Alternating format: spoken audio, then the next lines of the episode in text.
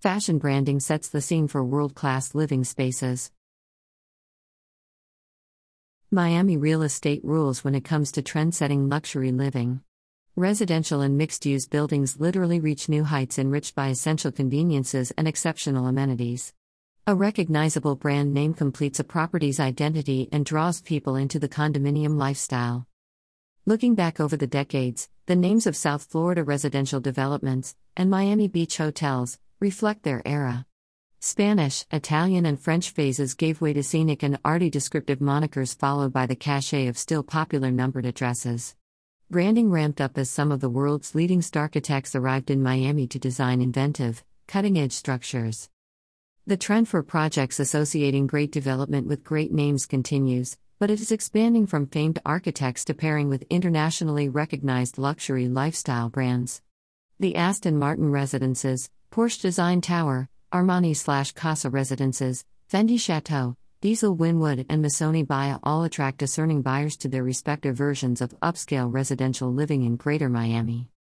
Missoni at 700 Northeast 26 Terrace in Edgewater, soon to be topped off, is anticipating completion by the end of the year.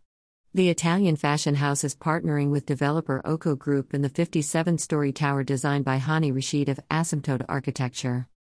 It's very important that people identify with the name and relate to its association with luxury and lifestyle, said Carrie Fernandez, VP of Sales at Fortune Development Group, a project partner. Buyers recognize Missoni for its sophistication and bold style and playful, colorful, eye catching fashion and furnishings. The company's distinctive color palette will be reflected in the tower's decor, including its public spaces and amenity areas. The interiors by New York City based design firm Paris Forino, under the direction of Missoni, contrast authentic Italian style with the minimalistic design of the building. Missoni Baia's glass walled tower will offer panoramic water and city views from floor to ceiling windows and private deep set terraces in each of the 249 residences. Amenities include the bayside deck with cabanas, five separate pools, including an Olympic sized swimming pool and a cantilevered infinity pool one of Miami's largest private spas, and an elevated tennis court. Units range from 1 to 5 bedroom layouts measuring between 776 and 3,788 square feet, priced from $600,000 for one bedroom residences up to $10 million for two penthouses.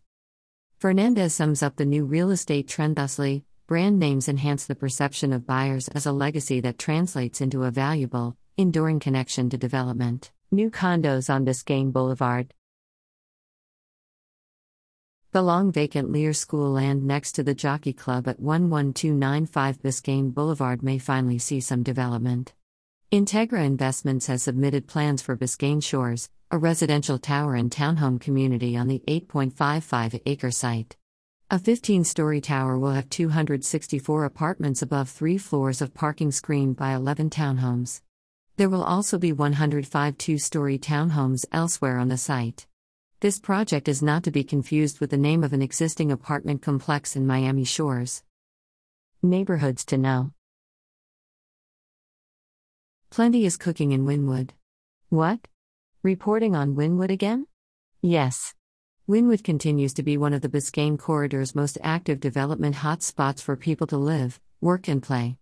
Transformation of the formerly derelict industrial warehouse district into a vibrant internationally recognized arts destination with thousands of new residents and half a million square feet of office projects is ongoing. A recent influx of eateries, 11 notable restaurants in the last three months, add to the area's luster. According to Albert Garcia, co founder and chairman of the Wynwood Business Improvement District, BID, which was created in 2013, the changes didn't happen overnight.